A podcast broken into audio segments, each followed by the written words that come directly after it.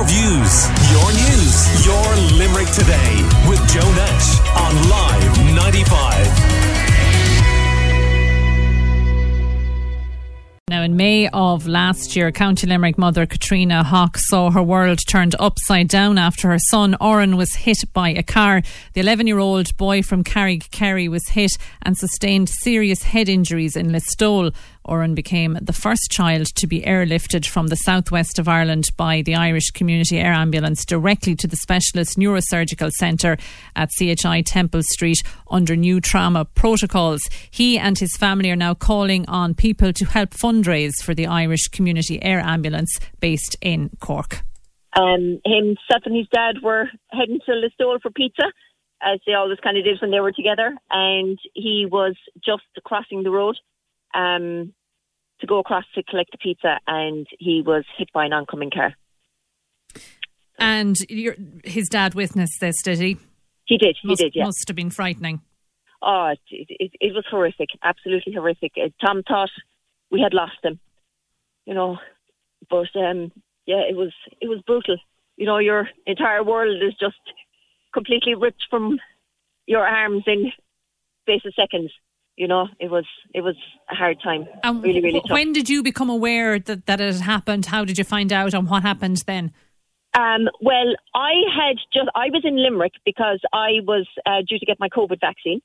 Um, and I had just been talking to them on the phone, and Oren was telling me all about soccer training, and he was so excited he had scored a goal in soccer training, and that himself and his dad were going to Listowel for pizza. And they just got to Listowel, and Oren said to me, uh, "We're just here now, Mom." And I said, okay, so I'll see you this evening. And literally, I would say 10 minutes later, uh, Tom rang me back. And I just said, um, I was just talking to you, like, what's up? And he just said to me, um, he just said, it's not good. And he said that Oren had been hit by a car and that the ambulance was there and that uh, the air ambulance was on the way.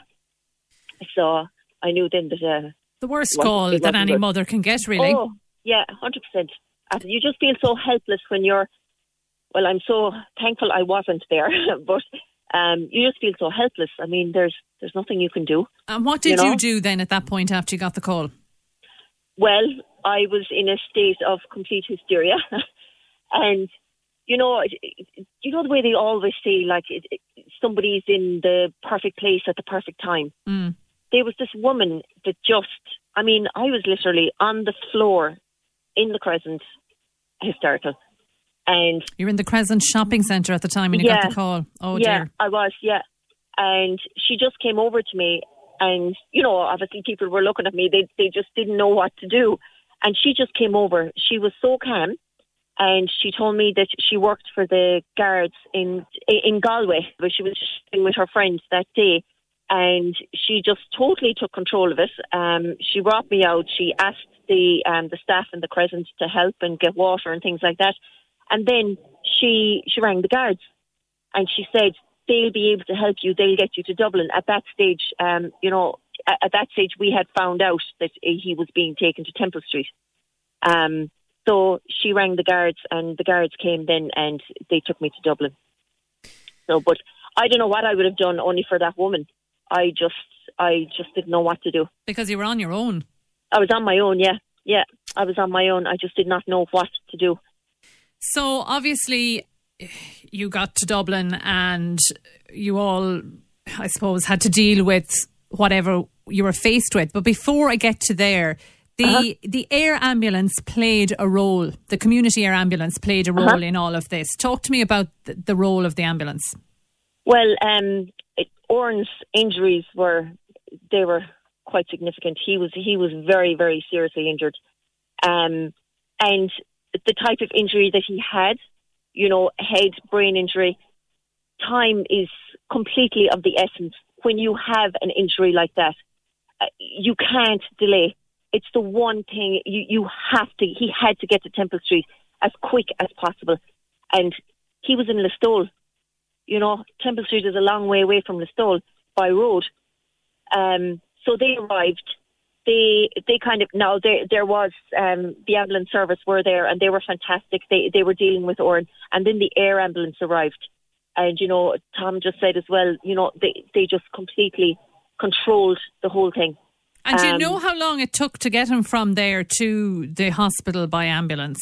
Oh, I, I don't Or what, actually what, know. dif- you, what difference it made? Basically, you're talking about hours in a car, I'd say, or an ambulance, where you're talking about way less than that in, a, in an, ambu- in Oh, an air ambulance. Exactly. Sure. From their from their base as far as Listowel to get to Oren was something like uh, I think it was 17 minutes, Mm.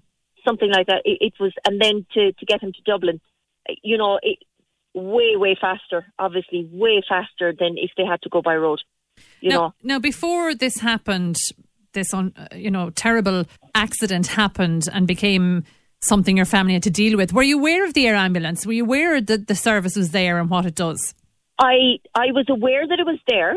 Um, I wasn't aware, um, you know, hundred percent of everything, you know, that they did. Or uh, the the thing that I probably wasn't more aware of is their need for funding. You know, their their, reliance on the public for funding. That's the thing that surprised me the most because my first cousin had, you know, he had done fundraising for them. Um, but um, no, I, I wasn't aware. You know, when you don't deal with the service, I guess you know you don't really have an awareness of fully of what they do. You know. So, what did Oren have to go through then in terms of treatment? And obviously, he was assessed and, and, and brought into the, the hospital. But what, what happened after that with Oren and his care? Um, so there, there was a team waiting for him when he arrived in Temple Street, and he had a CAT scan. Um, and then he was um, he was unconscious at the scene. So then he was in a coma in ICU um, and on a ventilator for uh, for a week. Um, then he was brought down to his ward after the week in ICU, and you know he he well I, he didn't really start to come around for for quite a significant time after that. After you know when Oren started to wake up, Oren was completely paralysed on his left side. Um, he had um, he couldn't speak. He had lost his speech. Um, he had. It took him quite a few weeks, you know, for there to be any, you know, what we call like a spark. You know, it was like you know just this kind of deadpan stare. Um, he couldn't interact. He, you know, he didn't really have an awareness um, for for quite, you know, for for a lot of June, really, for most of June. Um, he, you know, he he couldn't support his head. He couldn't support his body. He couldn't sit. Um, so all that was the that was the first um, he, his first bit of treatment was for him to actually sit, you know, and it, like it was a huge achievement for him to actually sit for three seconds the first time. And what were you No. told at this time? What was the prognosis? What, what information were you being given at this point? You know, that is probably the hardest piece of all of this. Nobody knows with a brain injury. They couldn't tell us whether he would walk again. They couldn't tell us if he could talk again. Um, we we didn't know how much damage was done to his brain until he did actually start talking. Um, but uh, so you know, nobody could really tell us the full extent of you know his injuries or how much he could recover. You know what we were going to get back. So And- that was that was the hardest part, really. That was May last year. And how has he progressed up to today, I suppose? Oh, fantastic. Absolutely amazing. You know, he started getting better in Temple Street. Um, he started coming around. He, he was able to sit. Um, you know, initially he was in a fully supported wheelchair. And then, you know, the, the headrest came off and he was able to support himself. And then he was having a lot of physio and occupational therapy, speech therapy. And, you know, we, we were always told, you know, because he was, he was getting better, like at really, really steady progress. And you know, we were always, you know, just be careful. You know, he could could stabilize, he could go backwards, but thank God he never did. He just he has continued to improve constantly, and now he's, he's he went back to school in September. He he did go back in a wheelchair, but at the moment he just nearly a year on now. He is back to school. He's back playing with his local football team Wow. back playing soccer with his um, his local soccer team. Um, so he he's doing fantastic. He really is. And actually, it's funny. The first time he said to me last Monday when we were driving to football training, he turned to me and he just said, um, "I feel totally normal." And I just turned to him and I said, um, "You are normal." And he said, "Mom, that's what moms are supposed to say." But he said, "It's the first time that I feel like myself. I feel like there's nothing wrong with me." You know, so that'll just tell you how how well he has recovered. Oh wow. Yeah. Wow. Because he, he used to have a sensation before. He said, you know, I want my old legs back. I want my old arm back. But he just, you know, he's, and I can see that there has been an improvement in him in the last couple of weeks again. Great. Um, and yeah, he is. Thank God. Thank God. We're so grateful. a, miracle. Yeah, it is. Um, has he any memories of the whole thing himself now? A year on, does he? Does he ever? You know, No, No. no. He, That's probably- he the last thing he remembers is me dropping him to soccer training, his granddad collecting him, and his dad cutting the lawn. And Tom finished cutting the lawn, and then they- they had to go to Abbeyfeale for parts for Tom for work, and then they went to Listowel for their pizza. Um, and he doesn't remember anything after his dad cutting the lawn. right?